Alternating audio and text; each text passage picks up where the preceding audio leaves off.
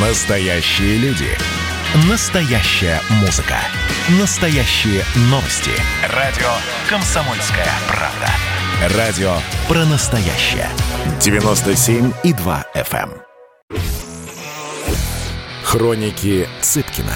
Известный писатель ведет аудиодневник специально для радио «Комсомольская правда». Каждый вечер Александр включает диктофон и записывает свои мысли о самом ярком событии дня. По пятницам эти хроники без купюры цензуры звучат в эфире. Это Александр Цыпкин и хроники, не поверите, Цыпкина на радио «Комсомольская правда». Ну что, один день, одна новость, одна оценка этой новости. Понедельник. Дзюба, даже не знаю, как теперь это сказать. С одной стороны, понятно, что все мы можем заявить, мол, ты известный человек, ты должен знать, что делаешь, должен нести ответственность. Но давайте все-таки посмотрим это как на преступление. У гражданина России, который не нарушил ни один российский закон, и который, по большому счету, никому ничего не должен, вот с точки зрения морали и нравственности. И главное, он не совершил аморально-нравственный поступок, нет. У него украли его личные данные. У него украли его собственность. И эти личные данные слили в сеть. Даже если не украли, все равно слили в сеть. А это практически одно и то же. Это кибертеррористы. Соответственно, цель кибертеррориста всегда причинить боль человеку, которого он шантажирует или у которого он крадет информацию. А, Цель заработать, цель привести, а, чтобы последовали какие-то действия за этим. И получается, те, кто сегодня а, критикует Зюбу, те, кто сегодня еще, если мы посмотрим на какие-то конкретные действия, там, не знаю, не вызывает в сборную или там лишает капитанской повязки, неважно, да, люди идут на, эти люди идут на поводу у кибертеррористов. Они их поощряют. Потому что какой-нибудь там оболтус сегодня очередной подумает, о, это, это работает, так можно, оказывается. Вон, все на него ополчились. Поэтому в данной ситуации единственное правильное, как мне кажется, решение – это поддержать Дзюбу, потому что он жертва преступников. А уже потом разбираться со всем э, тем, чем имеет право заниматься публичный человек дома, чем не имеет права. И второй аспект. Ну, конечно, частной жизни больше не существует. Все, все умерло. Частной жизни больше нет. Причем ни у кого нет. Не надо думать, что вот тем, кто сегодня э, кричит в интернете, какой негодяй Дзюба, что их это не коснется. Это коснется точно так же, конечно. Все. Забавно мы тут с друзьями обсуждали, что э, в период э, религиозности, ну, который, по сути, закончился, э, наверное, в 20 веке, э, человек предполагал, что Бог постоянно над ним, что постоянно за ним наблюдает, что постоянно знает, что человек делает. Потом вот эти сто лет были относительно счастливые с точки зрения отсутствия какого-либо контроля, потому что вера ушла, а ничего взамен не пришло. И человек делает все, что хотел. А теперь есть интернет, который тоже постоянно за тобой наблюдает. И тоже выполняет какую-то функцию такого божественного контроля. Ничто не уйдет от записи в твоем телефоне, от записи камер. И я, кстати, думаю, что, может быть, благодаря этому контролю, который, конечно, по сути, ограничивает нас, может быть, и не произойдет каких-то будущих военных преступлений, потому что человек поймет, что все будет записано, зафиксировано и потом а, доступно большому количеству людей. Дзюбе шлю поддержку. Бедный человек попал вообще на ровном месте. Я хочу, чтобы он быстрее вернулся в нормальное состояние эмоциональное и радовал нас голами.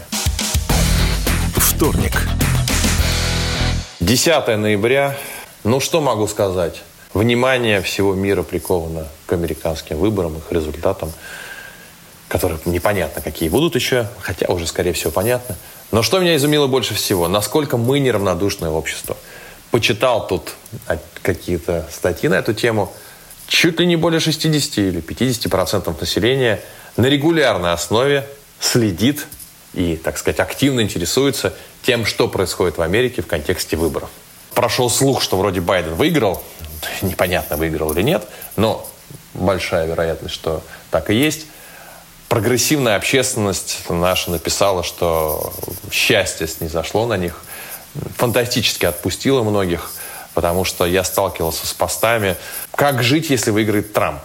То есть, когда мне мои американские друзья писали, что Цыпкин, мы переезжаем к тебе, если выиграет Трамп, ну, я еще как-то понимал. Но то, что наших так сильно может разочаровать победа Байдена, вот это было для меня новостью. Что могу сказать по этому поводу?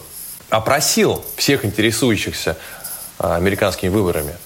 Задал вопрос. Вы вообще в курсе, кто что собирается делать по отношению к России, если выиграет?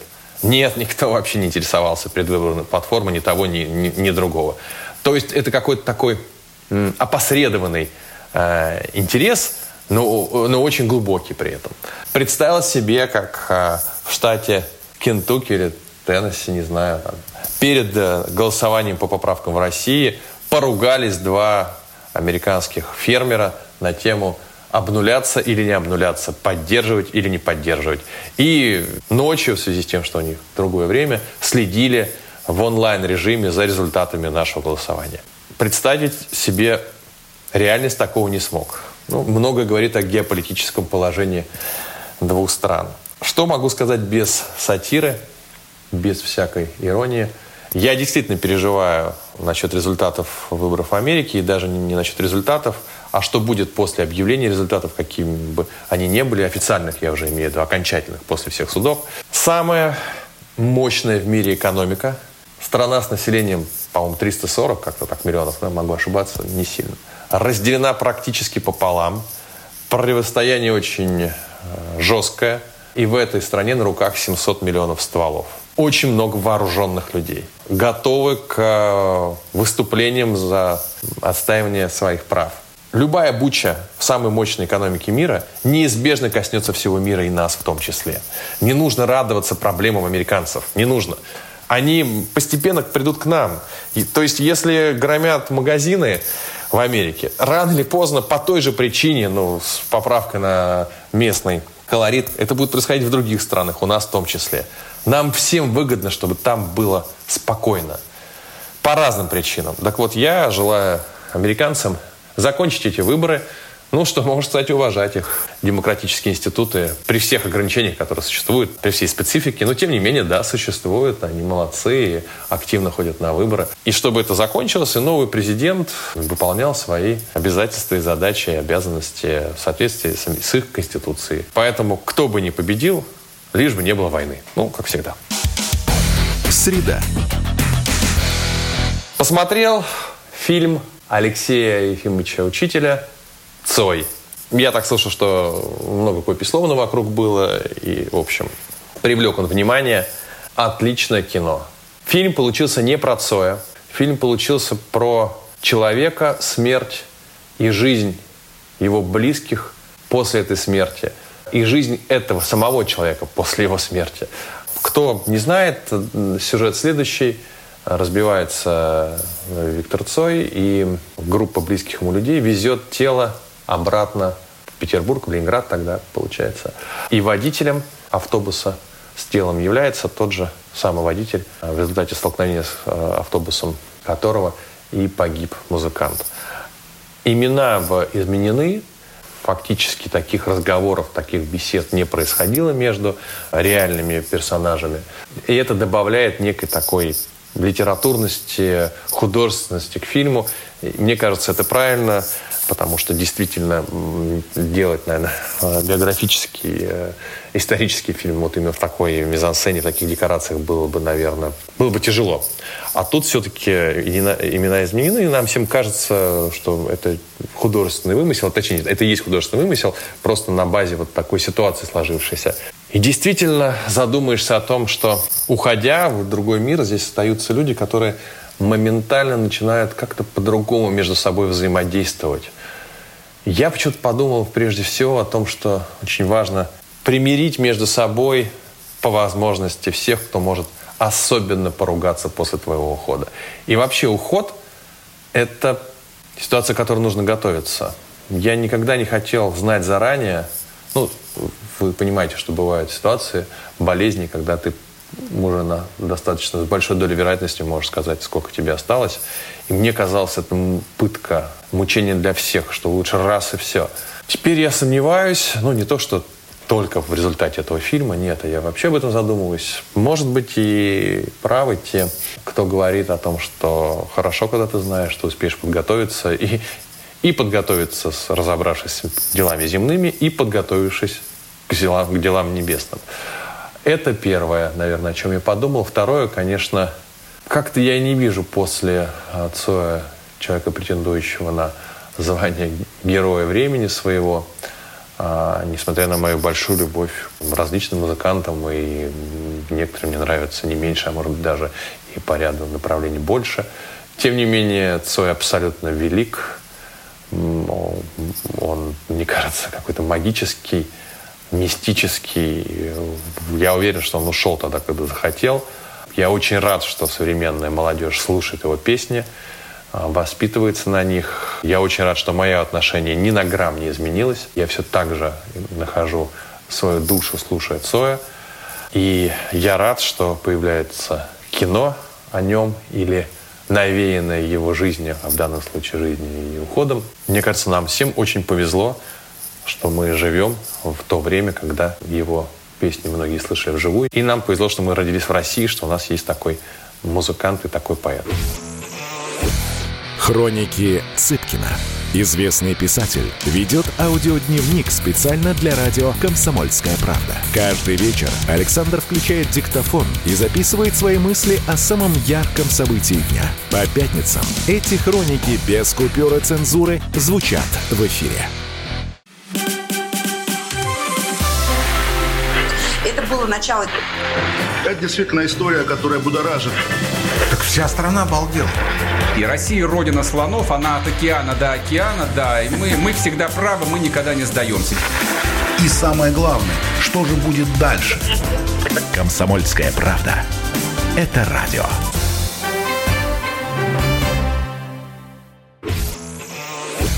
Хроники Цыпкина.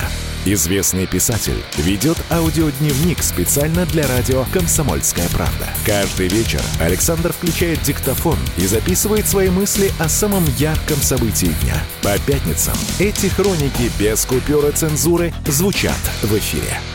12 ноября. Четверг. Итак, сегодняшний день восхитил меня новостью из Санкт-Петербурга – Прочту заголовок. Петербурженка на скорости выскочила из такси из-за разговоров о реинкарнации. Ну, честно говоря, мой родной город уже целый год, если не два, изумляет, с одной стороны, трагическими, драматическими новостями, которые появляются в, в каком-то, ну, просто уже абсурдном формате. Уже не стоит говорить про этого замечательного историка который занимался реконструкцией, чем все кончилось. Наше беспощадное общество, э, конечно, выдало огромное количество по поводу этого теперь как это не страшно, мемов. Ты просто изумляешься самому градусу абсурда. И вот здесь, слава богу, трагедии все-таки нету. Но сама ситуация, представляете, водитель такси, насколько я понимаю, там действительно девушка испугалась. Э, она не могла выскочить и выскочила чуть ли не, по, не во время движения. И, насколько я понимаю, у нее даже чуть не сотрясение мозга. Поэтому, то есть, в общем, конечно, не ситуация с историком, но тоже неприятно и вообще страшно. Но сам факт. Петербург, прекрати. Что ты делаешь? То есть таксист, вероятно, э, встал на путь духовного развития, но пошел не тем путем. Э, и э, сильно перегрелся в вопросах э, поиска собственной души, переселенной или не дошедшей туда, куда надо. Завел эти разговоры с пассажиром. И дальше, и дальше не выпустил человек из машины, продолжая мучить вопросами реинкарнации. И еще, вероятно, также сама пассажирка испугалась такой беседы. И, собственно говоря, так вот заранее вышло, что могу сказать? В целом народ немножечко подсъехал на увлечении такой псевдодуховностью зачастую. Я с большим уважением отношусь к любым практикам духовного развития, мистическим, не мистическим. В общем, и сам кое-что проходил. Но, тем не менее, когда все это происходит в формате какого-то лишенного серьезности подхода, когда все это на любительском уровне, когда э, люди впадают в некий фанатизм, используют в качестве учителей либо магов э, каких-то шарлатанов. Я выяснил, что чуть ли не каждая вторая наша женщина российская так или иначе в какое-то время прибегала к услугам этих «верну мужа» к заклинаниям, иногда самым темным и самым жестким и самым таким рискованным для всех участников процесса. Удивительно, мы, прожив в атеистическом государстве, вдруг окунулись ну, в совершенно такую зачастую средневековую, даже не религиозность, а какие-то такие странные верования. Поэтому, э, граждане, аккуратней с потусторонним. Потустороннее может и как следует дать по голове, если с ним работать без уважения. И таксисты, дорогие мои, не пугайте девушек в Петербурге. Не со всеми можно вести беседы о реинкарнации. А вообще, родной город, действительно, что ж там ну, так творится, что так неоднозначно все? М? Пятница. Ну что, пятница 13 Итак, что, опять же, притянуло мое внимание. Вчера была последняя ночь, когда можно э, было потусить с сегодняшнего дня все тусовки до 23 часов вследствие борьбы с ковидом, э, который я, кстати, прошел. Я могу сказать, тяжелая болезнь, серьезная, нельзя ее недооценивать. Это никакое не распиаренное ОРВИ. Это, как мне кажется, первый и очень пока слабый сигнал нам со стороны планеты. Не случайно нас заперли по домам, говоря как бы, что, друзья мои, вас очень много на планете, вы очень много потребляете моих ресурсов. Надолго этого не хватит. Посидите чуть-чуть дома, подумайте. Это же удивительно. Весь мир практически заперт дома. Ни одна эпидемия так, такого не могла себе позволить, скажем так. А я бы относился к этой ситуации все-таки не только как к медицинской, но и как к социально-экономической. И очень возможно, что за первым сигналом последует второй. Может быть, мы будем в изоляции годами и десятилетиями. Я не удивлюсь. Так вот, что меня, конечно, восхитило в нас, насколько я знаю, моментально ночные вечеринки переведены в дневной формат, потому что очень много людей уже с антителами, и происходит такое расслоение общества на антительных и не антительных. Появляются сверхлюди, которые ничего не боятся. Да, у них много антител. Да, они пройдут скоро, к сожалению. Но, тем не менее, какое-то время мы можем себе позволить ходить куда хотим, не боясь никого заразить и сами заразиться. Но отреагировала индустрия достаточно быстро. Печально, что на Новый год не будет никакой возможности где-то его встретить не дома для кого-то. Я уже который год рад, что мы встречаем Новый год дома с семьей. Мне кажется, это исключительно семейный праздник. Вот, наверное, единственное ограничение, которое, из-за которого я не расстраиваюсь, это что конкретно в Новый год а в новогоднюю ночь не будут работать рестораны, хотя, может, это еще изменится. А я переживаю за самих рестораторов, но вот, скажем так, это единственный момент, который меня лично не, не затронул как просто потребитель этих услуг. А вот, а в целом, что могу сказать? Придется, мне кажется, прививаться. И прививаться всем. Иначе мы это все не победим. А, а закончу тем, в каком восхищении. Я понимаю, что сейчас меня начнут опять критиковать прогрессивная часть общества. Я нахожусь в восхищении от московской медицины. У нас понятные протоколы, есть лекарства, мы знаем, как лечить эту болезнь. И я рад, что, в общем, научились врачи а, что, мо, что они справляются как могут. Понятно, что пока еще не, не все побеждают эту болезнь, к сожалению. Но, тем не менее, действительно огромный шаг вперед. Я сказал про московскую, потому что я попробовал на себе московскую медицину. Вот. То, что я слышу про свой второй родной город Петербург, что, в общем, тоже на достойном уровне все.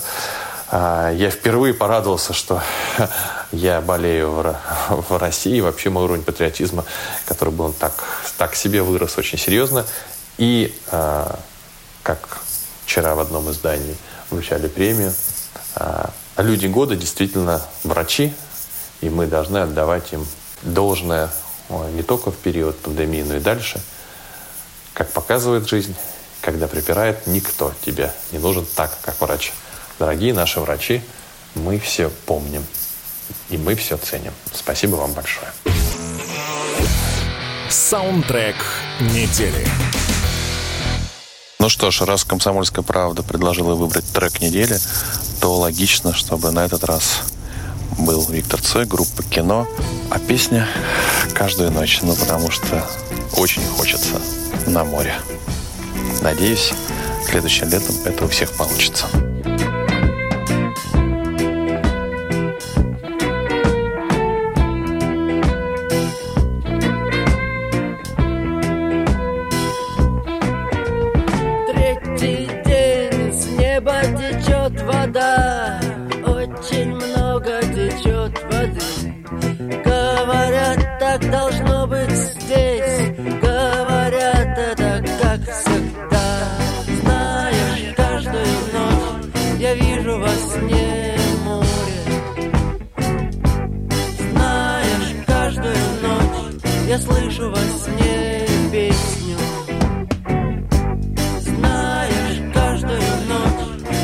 Я вижу